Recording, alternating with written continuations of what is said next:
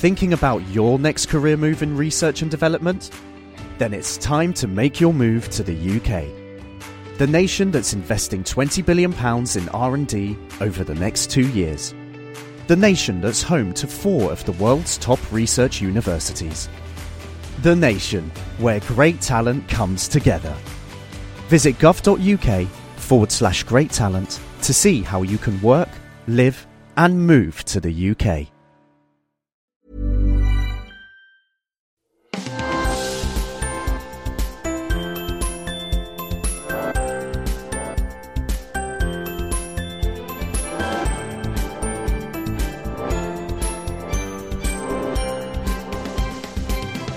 Hello and welcome to The Naked Scientists with me, Chris Smith, and with Graihagh Jackson. This week, are we on the verge of solving one of the longest standing puzzles in physics? Scientists think we're close to cracking what dark matter is. But what is this mysterious substance that makes up nearly a quarter of the mass of the universe? And why does finding it matter? Plus, we delve into the science behind the headlines, including hearing how smartphones can save lives, whether babies can feel pain, and a sound way to make much tastier cheese. The Naked Scientists podcast is powered by ukfast.co.uk.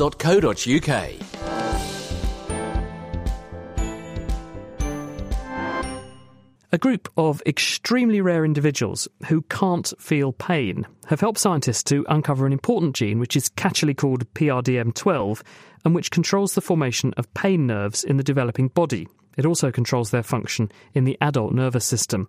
The discovery has been made by Alva Chen and her colleague Geoff Woods. For a long time, we've been studying people who don't feel any pain.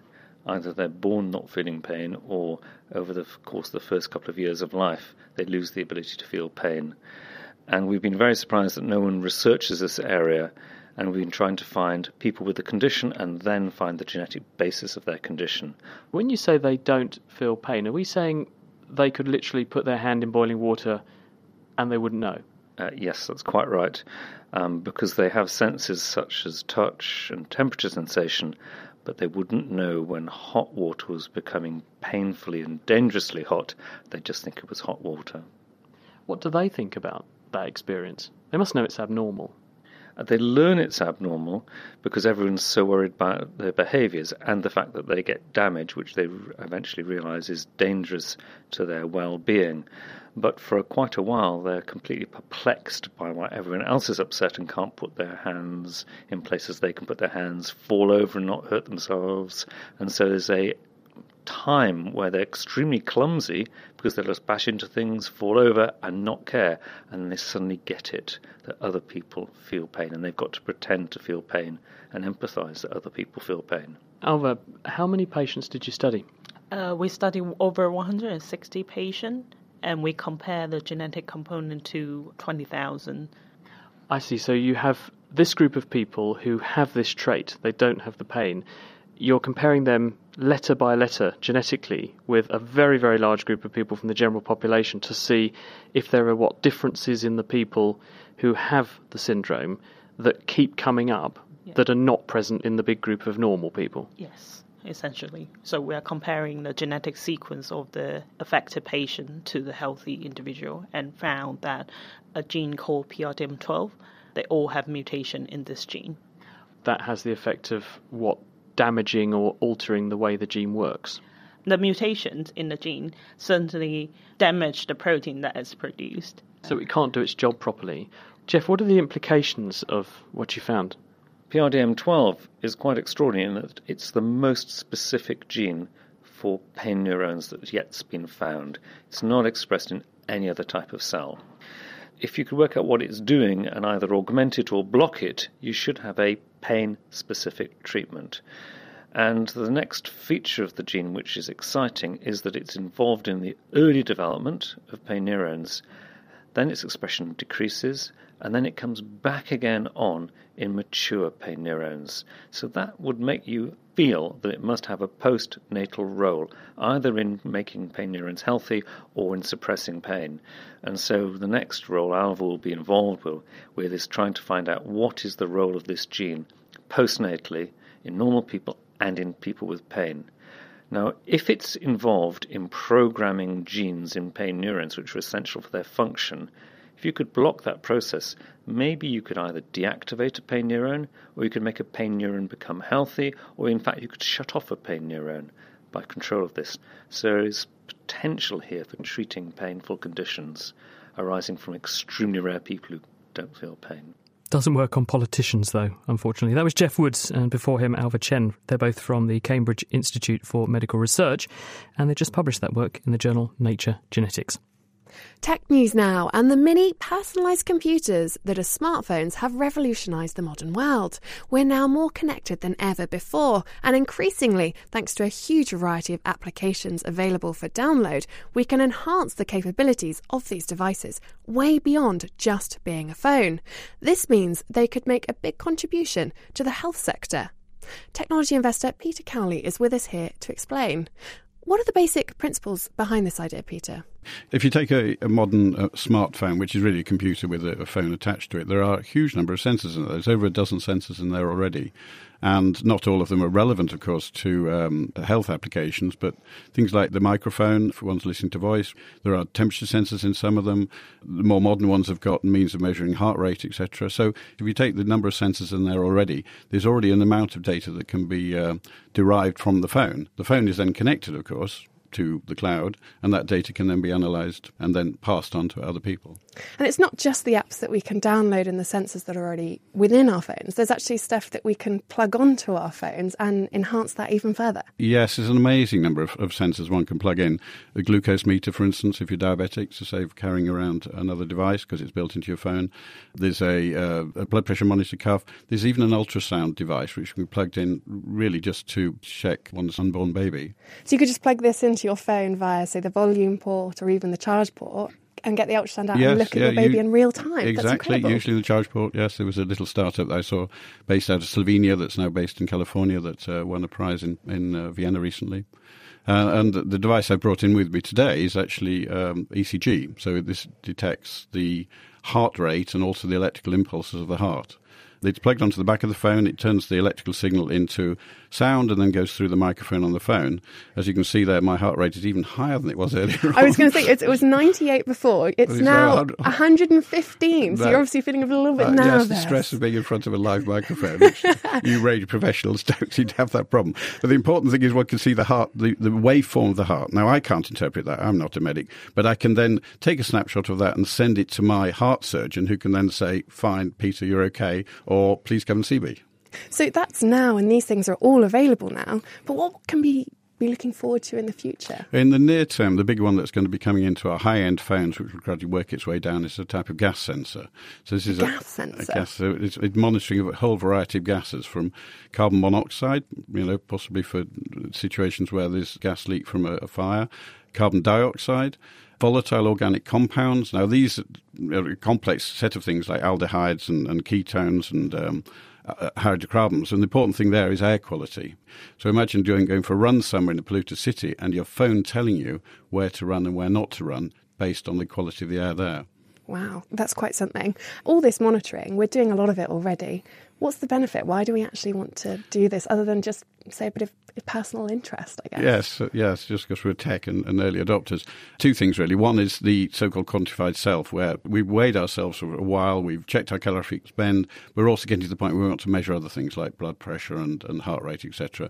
And the medical profession would benefit a lot from having that data. Once it can be clinically proven that that data is correct, having that data so we don't have to continually visit our GPs to have tests done so that our mobile devices will then, in the end, potentially predict when we should go and, and even book the appointment with one's GP, potentially, if you look forward 10 or 20 years. And you say when they're clinically proven to be accurate, does that mean they're currently not accurate and there are ongoing trials to see whether they are accurate enough it, to be used as a diagnostic tool? It, that's a very complex question. The point between taking some data and, and making it clinically usable it's going to be a while before this, the medical profession will believe the sensors will be good enough to use instead of the devices they've got inside the hospital. But it's a precursor to that, which will then warm to the point where you can have you know tests done internally in the hospital. But go forward five or ten years, there's no reason why we shouldn't get that far. Wow, fantastic! Thank you very much. That was tech investor Peter Cowley. Thank you very much. You're listening to The Naked Scientists with me, Graihagh Jackson, and Chris Smith.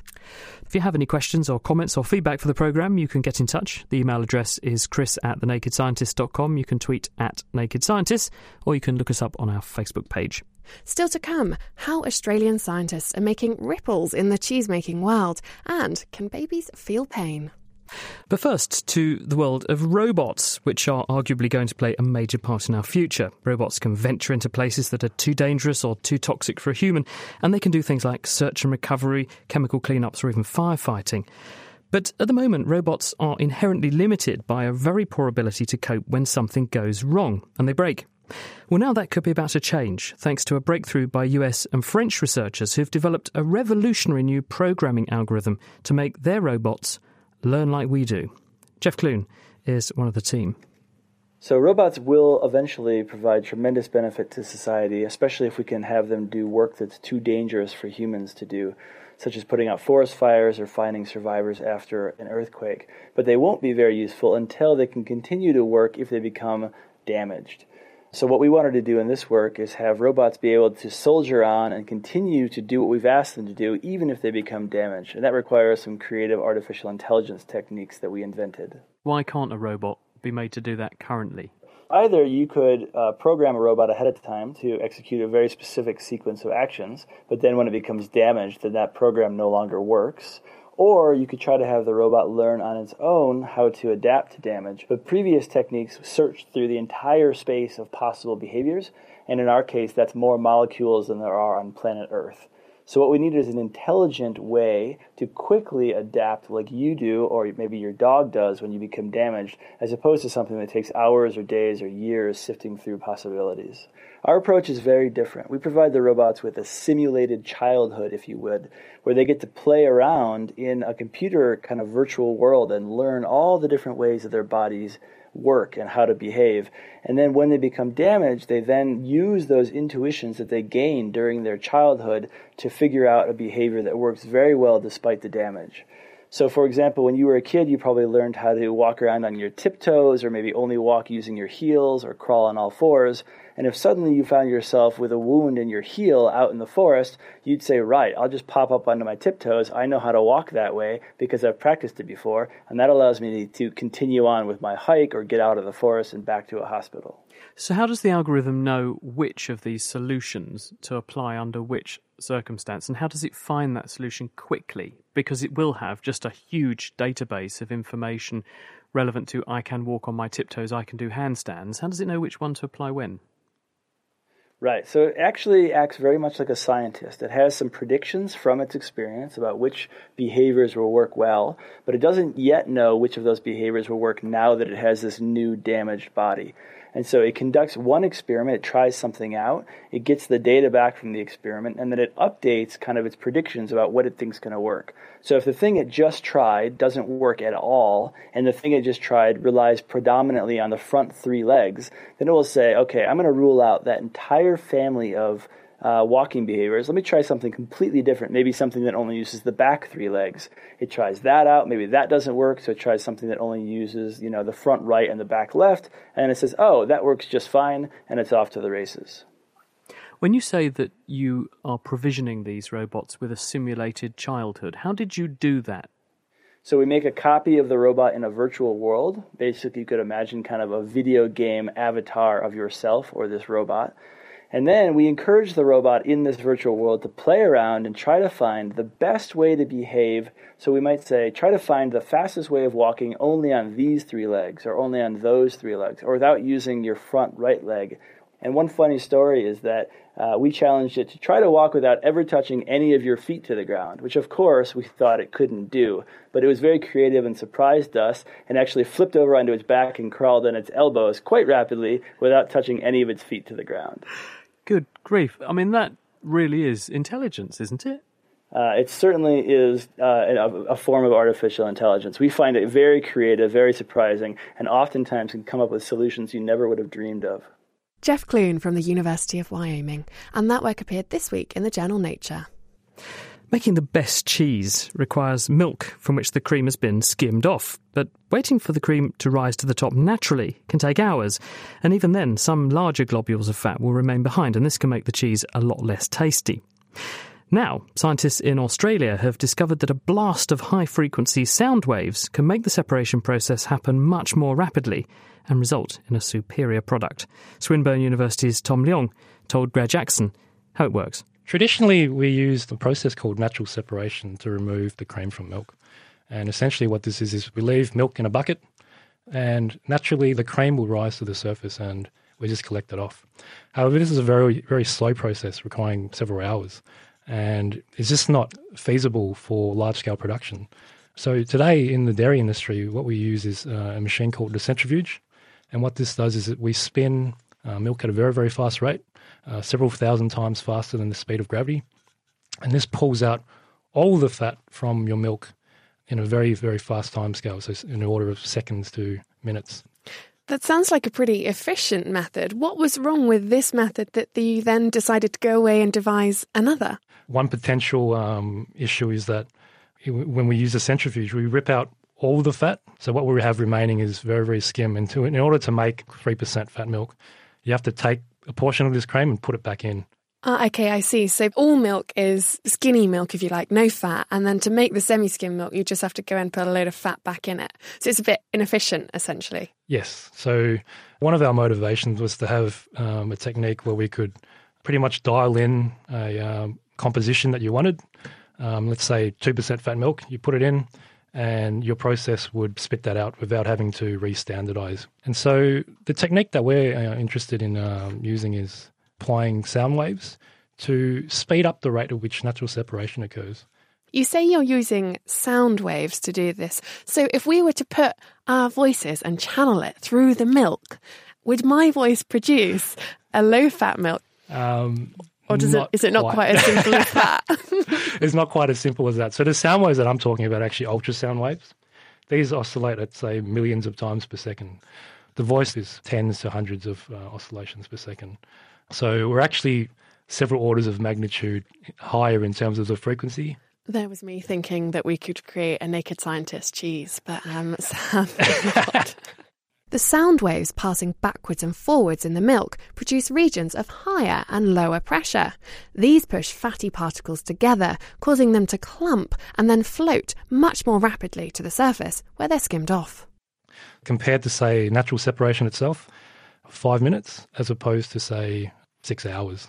Oh wow! So it's a it's a huge improvement on the natural process then. Yeah, obviously we can't compare with a centrifuge in this respect because a centrifuge takes several seconds to do.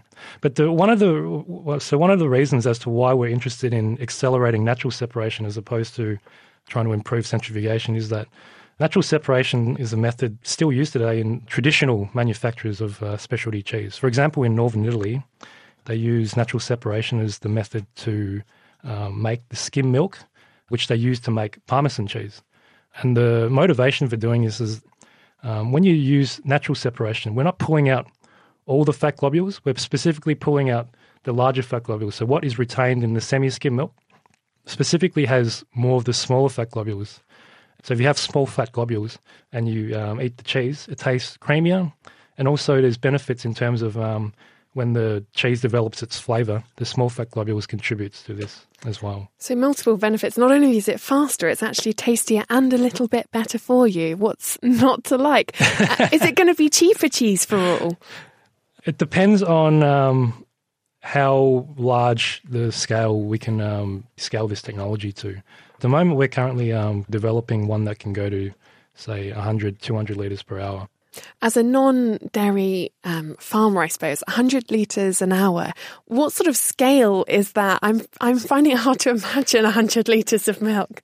100 litres per hour is actually very, very small scale. So if we're talking about a large dairy producer, um, they're making 10,000 litres per hour. 100 litres per hour is more along the lines of, say, a, um, a farmhouse style producer. Um, obviously, the larger the, the device that we can build, the higher the throughput, and therefore um, the more benefit in terms of profit that a uh, potential dairy producer could obtain from it. And obviously, there's scales in terms of um, being cheaper to make if it's bigger relative to a smaller version. A sound idea. Swinburne University's Tom Leong. Do you reckon that ultrasound technique will also make my jokes less cheesy? I don't know. There's quite a funny, um, yeah, that was a really bad joke himself. There's quite a funny tweet here from Ed Wilson for you, Peter Cowley, who was saying his heart rate's been elevated by appearing here on The Naked Scientist. Said, What do you do to your interviewees? That was quite a high heart rate. Now, historically, opinions on whether babies can feel pain has been divided. Some people argue that the newborn brain is far too immature to consciously process sensations of discomfort. But because babies can't communicate their feelings, this has actually been a very hard nut to crack. But now, with the help of some willing parents, a brain scanner, and a device that delivers a sensation a bit like being prodded with a pencil, Oxford University's Rebecca Slater reckons she is a step closer to the answer. Lots of parents say, isn't it just obvious that babies feel pain?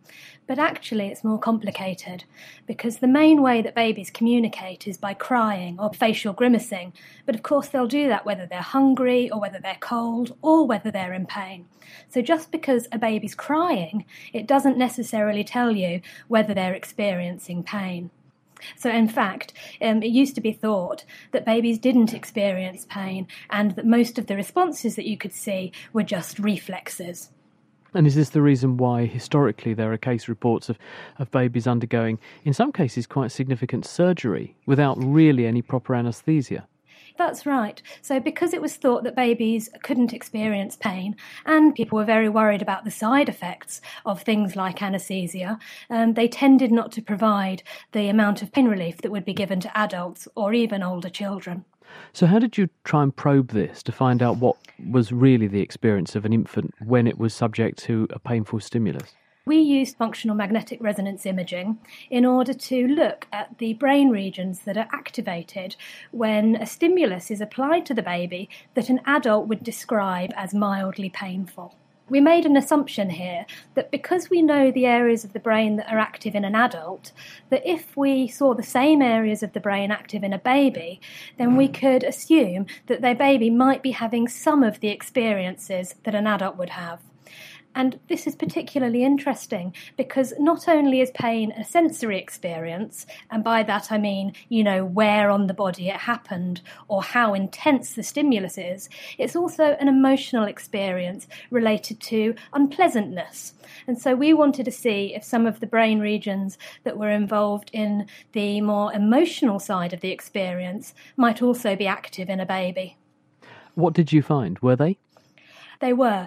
18 of the 20 brain regions that are active in the adult were also active in the baby, suggesting that babies do have the capacity to experience pain in a similar way to adults.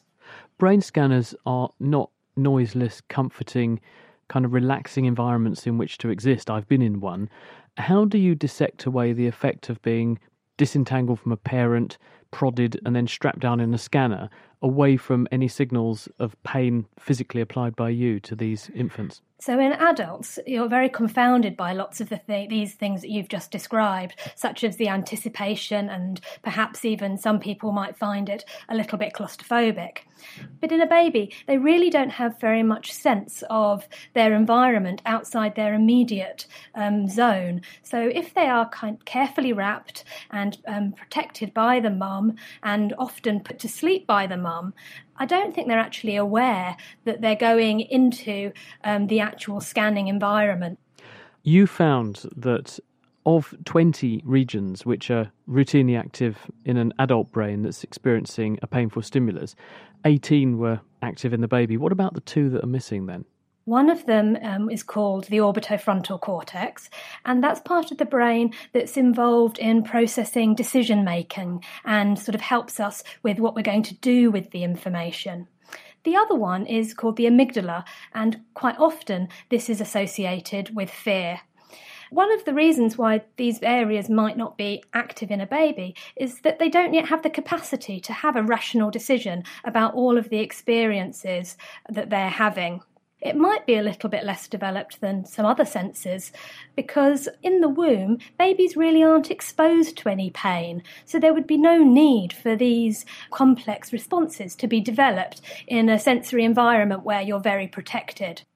And when do you think these circuits actually begin to switch on? So at the moment, the study that we've been doing has been done in healthy term babies. However, some previous work that we've done, um, we've used EEG, and this is where you can look at the electrical activity in the brain.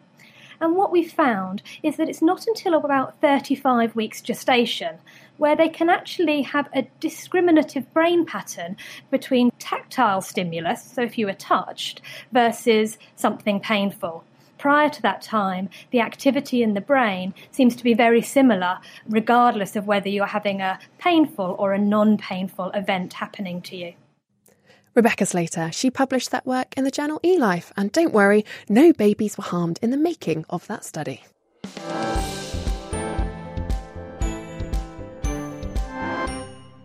You're listening to The Naked Scientists with me, Chris Smith, and with Graihagh Jackson.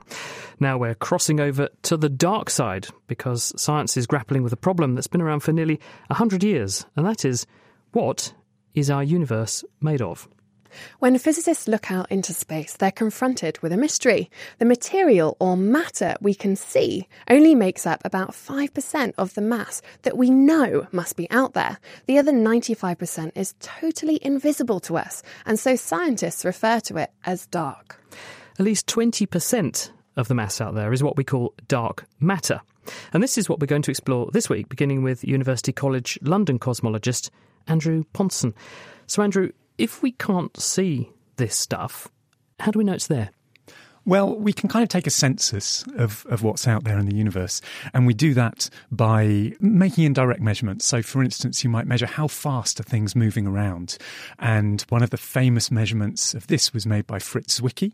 He was looking in clusters of galaxies and measuring how fast the galaxies within that were moving around relative to each other and he found that they were zooming around really fast. So fast that that galaxy cluster would simply fall apart unless there was something sticking it together. And so his explanation for that was there must be some extra stuff in there with an extra pull of gravity serving that purpose of gluing galaxy cluster together. And since then, we've seen this phenomenon all over the place. Because we, we know how things should move when gravity acts on them. And when we make observations of things in the universe, we're seeing they're moving at the wrong speed for there not to be more mass there, more gravitationally active material than we can actually see. And, and that's what we're calling dark matter. That's right. So it builds on uh, how we know gravity works. And thanks to Newton and then later Einstein, we think we kind of have that pinned down. We think we know how gravity works. And then uh, this idea that there has to be extra stuff follows. And when you take the estimates that people have made, it looks like it sums to about a fifth of the mass. Uh, yeah, it's, it's got to be something like that. So it's pretty prolific. Where is it distributed in the universe? Is there dark matter in this room with us? Yep, uh, if we're right, there certainly is dark matter in this room, zipping through really fast, it has to be said. It doesn't clump together in the same concentrated way that normal matter does. So the solar system and everything within it, the Earth and the Sun and everything in this room, is stuck together by forces that dark matter doesn't seem to feel. So as a result, it's much more spread out through the universe and it's zipping through the room at the moment, maybe at hundreds of kilometres every second. So, what physically might it be? Well, uh, we think it's got to be some kind of extra fundamental particle. Particles are the, the things that make up normal matter. In fact, we talk about particles when we're talking about, say, protons and neutrons and electrons, the things that we know make up atoms and then make up the familiar world. So we think there's an extra type of particle that as yet hasn't been directly discovered, uh, but is out there in the universe. Are these the WIMPs that physicists are fond of talking about? That's right, yeah. So that's one particular type of WIMP or weakly interacting massive particle. And how might we be able to detect this stuff that we can't see? Well, there are a number of different ways. One way is to try and make it if you take something like the Large Hadron Collider, for example, you can smash particles of normal matter together. And we think if you could get to high enough energies in those collisions, occasionally you'd actually manufacture one of these mysterious new particles. And then actually, you think, how would you find it? How would you know that you'd manufactured it if it's invisible? And the answer is you would look for things going missing you would put in a certain amount of energy and you would sum up everything that you saw come out and realize something's gone missing. And so you'd know you'd made something extra. That's one way you could do it. Another way is to actually go all out and just say, well, surely we must be able to detect these things. We must be able to see directly that they're there one way or another. And that's what we call direct detection and people are certainly trying to do that as well. It's just really, really challenging because you need to be incredibly sensitive. If we're right about these particles, they so rarely and so weakly interact with normal matter that, that we're made out of and any detector we could build would be made out of, that it's a real challenge just to build something that can do that. And that's the reason they're invisible, because they just don't interact with stuff. Exactly. In fact, dark, when we say dark matter, it's almost a, a, bit of a bad name because the stuff isn't actually dark. It's just transparent because, exactly like you say, it's simply not interacting with stuff except through its pull of gravity. Does that mean that they're interacting with the other thing that's been big news in recent years, the Higgs boson, which CERN made you know a great climax about announcing they think they have discovered this particle that appears to add mass to things. Does that mean that these dark matter particles are in some way bound up with Higgs bosons? Certainly, what's true is that the Higgs boson would feel the gravitational pull of a dark matter particle and vice versa. That's got to be true. But what we don't know is just how bound up are these two things. Could it be the case, for instance, that the Higgs boson, when they start to probe its properties in more detail at the Large Hadron Collider, could it be that it points the way to an understanding of, of where dark matter is coming from? Well, it, it could be, but we just don't know at the moment. Because I was going to say the standard model, which is this jigsaw puzzle of how we think matter is constructed and what the particles are that give rise to matter, when the Higgs boson came along, people said, right, look, that's the missing piece. Well, now we've got this extra piece in the puzzle, the dark matter particle. Where's that go in a puzzle that's full then? Within within the standard model, there are certainly conundrums. I think that's conundra, Andrew, conund- just to oh, connect. I'm sorry, I'm sorry, I, I, forgot that I was in Cambridge. uh, yes, there are certainly conundra uh, within the puzzle, and those conundra, uh, you know, as we try to start to answer them, for instance, you know, how does what we know about particle physics on very small scales fit together with how we know the universe works on very large scales? This, this just doesn't fit together at the moment, and it's as people try to work out how all that fits together that they realize, ah, okay, it looks like we've got to have these extra particles. Andrew, thank you for making something extremely complicated, extremely fun and interesting. Andrew Pontzen is a cosmologist from University College London. The Large Hadron Collider, or the LHC, in Geneva is the world's most powerful particle accelerator. It's now in the process of being switched back on after a two year upgrade that will allow it to smash positive particles in atoms together, called protons, at higher energies than ever before. Scientists are hoping that when they do this, they'll be able to make dark matter matter, giving them a chance to study it directly for the first time. I went to meet LHC physicist Matthew McCullough to hear how. Underneath our feet is a very large tunnel that contains one of the biggest experiments that's ever been constructed. And within this tunnel is contained the Large Hadron Collider, otherwise known as the LHC. And in the Large Hadron Collider, protons are smashed together at extremely high energies, very close to the speed of light. And we do that here at CERN in order to try and better understand the universe. So protons are actually whizzing underneath our feet right now as we speak. Absolutely, and whenever the protons um, hit head on, these extraordinary um, events, we call them, where large numbers of particles are produced, and they are detected and measured by these extremely large detectors. One of them is, is CMS, and the other one is, is the ATLAS detector. So, why are we doing this? Why are we creating these sort of events, as you call them? Well, the, the goal is to try and understand other aspects of fundamental physics. So we have this theory called the Standard Model, and this theory predicts all sorts of things that, that we observe in nature. And one of those things is the Higgs boson. But there are the puzzles beyond the Standard Model that we, we don't understand, and one of those is, is dark matter. So one hope for the LHC is that by smashing together these protons, we might be able to produce dark matter particles and then try and understand something about the nature of dark matter. How does smashing together two protons equal dark matter? Proton plus proton equals dark matter. It doesn't add up in my head, but perhaps it does in yours. One good way of understanding this is to use this famous equation by Einstein E equals mc squared. So E is the, the energy in, in for example, a particle collision. M is the, the mass of the particles that you can create, and C is the speed of light. By smashing together protons at the LHC at very, very high energies, you might produce pairs of dark matter particles. And for example, uh, one way that dark matter could be produced at the LHC is that even the, the Higgs boson could decay into dark matter. So you could have one of these collisions produces a Higgs boson, and then that Higgs boson actually decays into dark matter. So you don't see you never see the Higgs boson and you never see the decay happening, and this dark matter flies out of the detector. So a proton hits a proton, they collide, and a Higgs boson was created, and that will create dark matter, and that dark matter disappears undetected. Is that correct? Absolutely. You're probably wondering how, if a newly created dark matter particle flies out of the detector undetected, how on earth we can A, know it's there, and B, learn anything about it. I put this to Will Kalderon, physicist at Oxford University, who's been working on just this conundrum. So, right now, we're standing outside the Atlas control room, actually with very good timing, because right now it's the first 13 TeV collisions ever.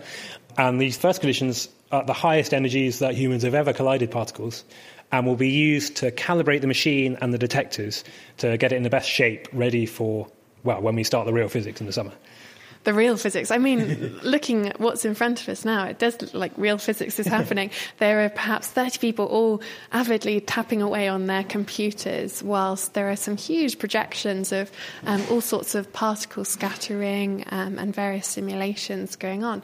And no doubt, in a couple of weeks, when all the tests and configurations are done, you will be in there yeah, re- really soon. Actually, it's happening in less than a month now until we get the actual collisions that will, from which maybe we'll get hints of dark matter and new physics and who knows what. Does that mean you'll be able to potentially hold a dark matter particle in your hand? I wish, but sadly, by their very nature, you can't hold them. They they don't interact with us at all. If you can't see it, you can't hold it. How on earth do you go about detecting it? we look for this indirectly. So we know that we have two protons flying towards each other. What we do then is, of this spray of everything flying out, we add up the momenta in all the different directions. So if we imagine each particle as being a little arrow, and the length of the arrow is its momentum, we stick all those arrows end to end, and they make a big wiggly line that comes back on itself.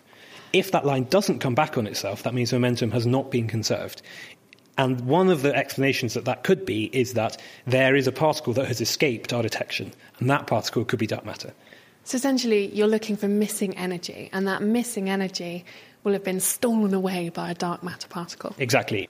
So now that you've seen this missing energy, and you think you might have witnessed a dark matter particle being created, what can you actually infer about it? What can you tell about its properties? It's really a statistics game, as in we need to see lots of them before we can say anything conclusive. But you can tell things like the mass of this particle and what kind of things it interacts with. I was going to say, so you can tell quite a lot then just from one I say one simple collision, a few collisions, uh, and I suppose they're not even all that simple either. but you can start to build up a picture of what it is. Yeah, exactly. So if we see something, hopefully the, the, it will progress much as the Higgs discovery did. Took 50 years to find the Higgs. When might we finally see a dark matter particle? Well, we have all the experience from the Higgs hunt. So it could be that with this jump in energy, we can suddenly produce these dark matter particles. In a sense, it's up to the universe. We don't know what it's made of. If it's made of the right kind of things, maybe the end of the summer. If it's made of the wrong kind of things, who knows? Oxford's Will Kalderon, and before him, Sir Matthew McCullough. You're listening to The Naked Scientists with me, Chris Smith, and with Graihagh Jackson. If you have any questions or comments or feedback for the programme, you can get in touch. The email address is chris at thenakedscientist.com. You can tweet at Naked Scientists, or you can look us up on our Facebook page. Firing protons at each other to create dark matter may be one way of figuring out what this elusive substance is, but another way is by detecting the dark matter particles that we believe must be bombarding us every second. But how do we do this? Last month, UK scientists were awarded a grant to build the biggest dark matter detector yet. It's called LZ, which is short for LUX-ZEPLIN, and it's going to be buried deep underground in the US. Scientists like UCL's Dr. Cham Ghag, who's one of the researchers involved in the project, hopes that he's going to start seeing results by 2021. Cham, where exactly is this? So the uh, LUX-ZEPLIN or LZ experiment will be going about a kilometre and a half under the surface in the Black Hills of South Dakota. When you say deep underground, what's actually there? Is it like a mine or something? It is. It was um, a, a former gold mine.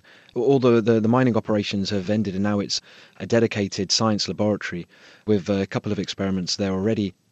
Why go to the lengths of being one and a half kilometres underground to do these experiments? These sorts of experiments have to be made from low radioactivity materials.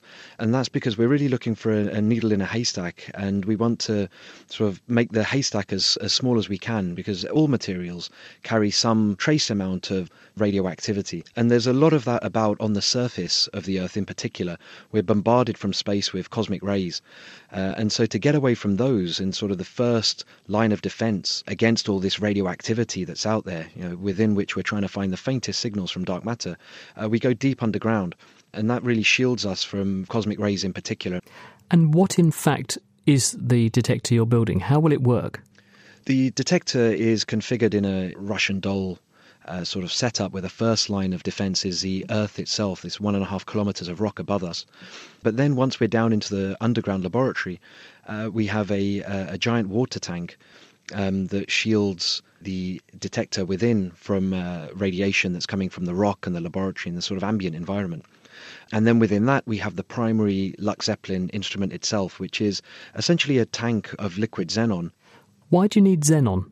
So xenon's a very efficient uh, scintillator, which is to say that if you have something give a, a xenon atom a glancing blow, although it will only move sort of you know some a, a tiny fraction of a millimeter, this this tiny energy that's been uh, uh, deposited in, in in the xenon, it produces a few flashes of uh, well one flash with a few photons of light. Uh, and so we're detecting the light and the charge that's liberated from xenon when it's had anything interact with it.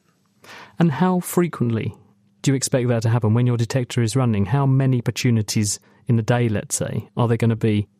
Well, th- there are two things that we don't know, uh, and that's the, the mass of this WIMP particle and the, the interaction cross section. So, which is to say, we don't know how likely it is to actually interact with, with an atom. This dark matter interacts so infrequently that we're only really expecting a few handfuls of events after a, a couple of years of running. Is there anything else that could look like a dark matter particle and fool you into thinking you're seeing one, but you're not. You're seeing something else entirely. Yes, neutrons in particular uh, are a troublesome background. They're, they're sort of a blessing and a curse in that we use neutrons to calibrate our detectors to say, okay, if dark matter did hit, what would it look like? Uh, and that's because neutrons produce sort of signatures very similar to WIMPs. But neutrons can be separated from dark matter. The detectors are so large that any neutron that does get in is likely to bounce around a few times. In contrast, a dark matter particle, we're, we're lucky if we see it hit an atom in the first place. It's really not going to interact again within the detector. So single interactions mean dark matter, multiple means, means neutrons. And if you do see some collisions, what will you be able to deduce the, the number of events that we detect will tell us about the cross section for a dark matter particle to actually interact with a, a, regular atom. And so that gives us a very nice handle on sort of, you know, the interaction with uh, standard model particles. And then on top of that, the energy distribution of the events that we do see, that tells us about the mass of the particle itself. So if we have sort of uh, events that are really quite high energy, that corresponds to the dark matter particle itself being quite a massive particle. If they're all sort of bunched towards very low energies, that tells us that the dark matter particle is is a low mass or, or light WIMP. You're the latest in a sequence of these sorts of detectors for dark matter particles. Why have your forebears failed, and why do you think this experiment's going to be different? All of these experiments have been sort of pushing the envelope, sort of getting deeper and deeper into unexplored parameter space. So um, they they haven't seen dark matter, but that's because nature hasn't been that kind. We've needed to get more sophisticated, larger, more sensitive, essentially, uh, in in our searches and get deeper and deeper. And so far from sort of previous experiments failing, we, we've sort of you know we've been developing the technology to get to the size of detector, sort of scale of a many tons of target, and with the sort of low energy thresholds so that we can see the rarest, tiniest of of interactions. And so we're hoping that now you know, we have the, the technological readiness to really get down into where we hope the, the dark matter lives. Let's hope so. Thank you very much. That's UCL's Cham Ghag. Why is finding dark matter so important? Physicist Katherine Freese, currently based at the Institute for Theoretical Physics of the Nordic countries, has spent her career studying the subject. The dark matter problem is almost 100 years old. So this is maybe the longest outstanding problem in all of modern physics. So this is a big one, and we really want to nail it. And the good news is that we have ideas for what it could be, and we think that discovery is around the corner. So I'm predicting in the next 10 years that we'll know. That's the good news. That's what, the good news. What don't we know? What's the bad news? Well, the only thing we really know is that it has some kind of gravitational pull. It, it yanks things around. You can see that all a, a lot of that going on, but we don't know what it's made of. But the fear in the back of our minds is always, well, what if we're just really heading in the wrong direction? What if we are just completely missing the point? If we are wrong, that sounds like a pretty scary idea because surely this underpins many phenomena we observe in the universe. Yeah, well, so the nightmarish scenario is let's go back to Aristotle and Ptolemy, where they had the idea that everything is revolving around the Earth. But the picture was kind of all wrong, and it took thousands of years to correct that. And so our worst nightmare is that we're somehow making an epicycle mistake and that some well some brilliant kid uh, I don't know 20 years from now 50 years from now is going to come along and say hey rethink this entirely and well and and uh, if it's 50 years from now I won't be around. But but and uh, so that's kind of that's that's the worst nightmare the worst fear. But the reason I say I don't believe that about dark matter is because we have so many pieces of evidence from so many different directions that it's it would be very hard to explain in terms of anything else. So I'm I'm I'm pretty convinced about the dark matter that it's that it's real. Mm, and you say you're pretty confident that we'll be able to find it in ten years' time. What makes you so confident that that's a possibility? We have really good candidates, these WIMPs, and we have experiments that are doing a really good job of searching for them. In fact, I played a role in pioneering these studies in the first place, and that was 25 years ago. We did some calculations if the, the WIMPs that are in the galaxy, the calculations of how they interact with ordinary matter. So, and we made predictions for what a detector might be able to see. And so, in fact, because of our work, they started building these detectors all over the world, these underground direct detection experiments. And the sensitivity that we initially said you have to have is Wow, I mean they're they're they're a thousand times better at this point than we ever imagined they would be. So these these experiments are getting really good. They're really sensitive, and some of them are seeing strange anomalous results. I don't know. Maybe that's nothing. Maybe it's just background. But I'm hoping that there's something to some of these uh, these strange anomalies, and uh, maybe they're hinting that we're resolving this problem. So I guess I believe in this type of candidates as being really well motivated. The experiments are really capable at this point of seeing something, and some of them maybe already are. So I, I'm hopeful for the near future. Given that there is so much evidence for it, and it would obviously be a very exciting prospect to find it 100 years in the making, how would it affect our knowledge of the universe? So imagine the the ancients before ancient Greek, go back to cave days, they must have wondered what is out there. I mean, that's what makes us humans. That's who we are as a species. We're curious and we, we want to understand our surroundings. And that's why we've been successful as a species. So I think this is kind of this burning desire to understand, my, my God, the, the bulk of, of what is around us, the bulk of the universe. So I think answering this big, giant question, that's, that's revolutionary and that's it's super important all by itself. Now, on the practical side of things, and this is why they pay us, it's likely that there will be some consequences for our daily lives. Traditionally, science is funded at the fundamental level because people think there can be serendipitous discovery of something that will, will change society. And that could happen either from the detectors. In building the detectors, you might find some new technology that is really important for, I don't know, curing cancer or something, who knows. Or once we know what the dark matter is, I, don't know what the consequences will be. Will we get some new kind of heat source, or or for for to, uh, to better than uh, sending more carbon dioxide up there? So we, we, the the beauty of fundamental science is that it's intrinsically important, it's intrinsically interesting, but it also tends to change our lives. Dr. Katherine Freese, and in fact, Katherine has just written a book about dark matter. It's called The Cosmic Cocktail, and it's well worth a read.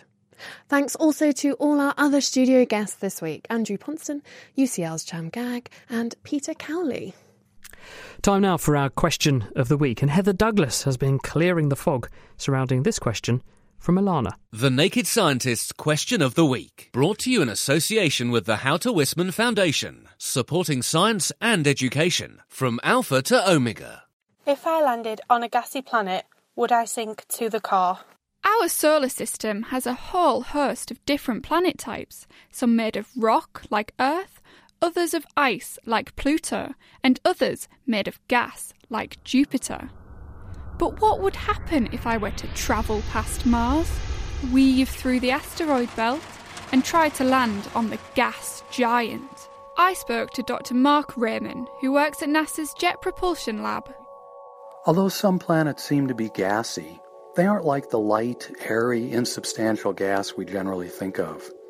On Earth, the weight of the air above you, pulled down by our planet's gravity, creates a modest pressure.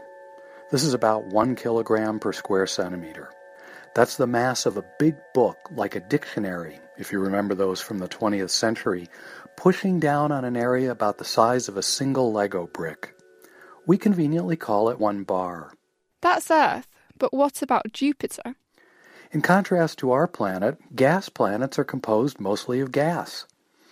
They're also gigantic, and the weight of all that gas is tremendous. For example, Jupiter is mostly hydrogen, and it is enormous 11 times the diameter of Earth and over 300 times the mass.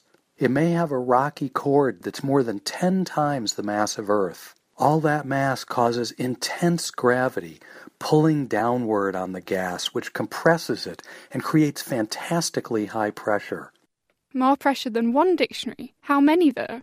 A hundred? A thousand? Ten thousand?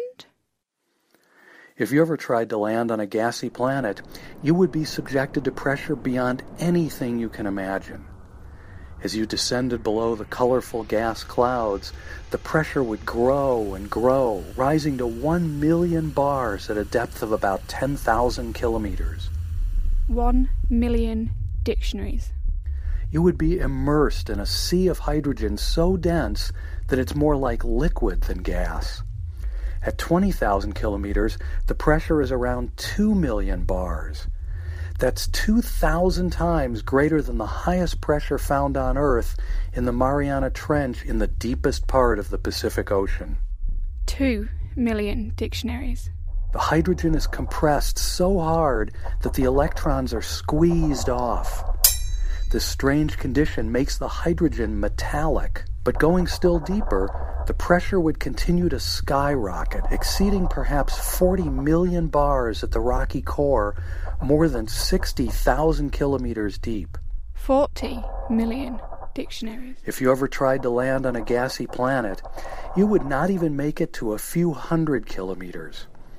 Your spacecraft and you would be utterly destroyed, squashed by the crushing atmospheric pressure long before you found the core.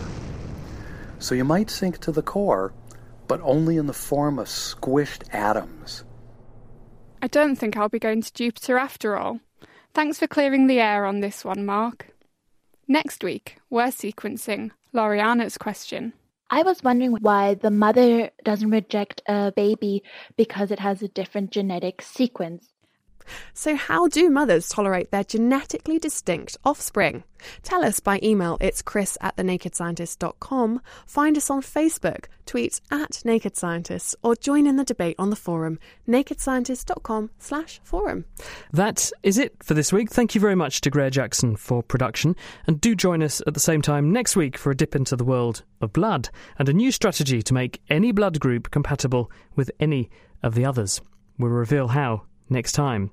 A couple of tweets to close. Ed Wilson says, If we've got it all wrong, might dark matter be made of eronium? And David Isaacson says, in response to a tweet quoting Andrew Pontzen, that galaxies move so fast that they would fall apart without some extra matter to gravitationally glue them together. He says, That's why I prefer Apple over Samsung. The Naked Scientist comes to you from Cambridge University. It's supported by the STFC, the EPSRC, and Rolls Royce. I'm Chris Smith, and thank you very much for listening. Until next time, goodbye.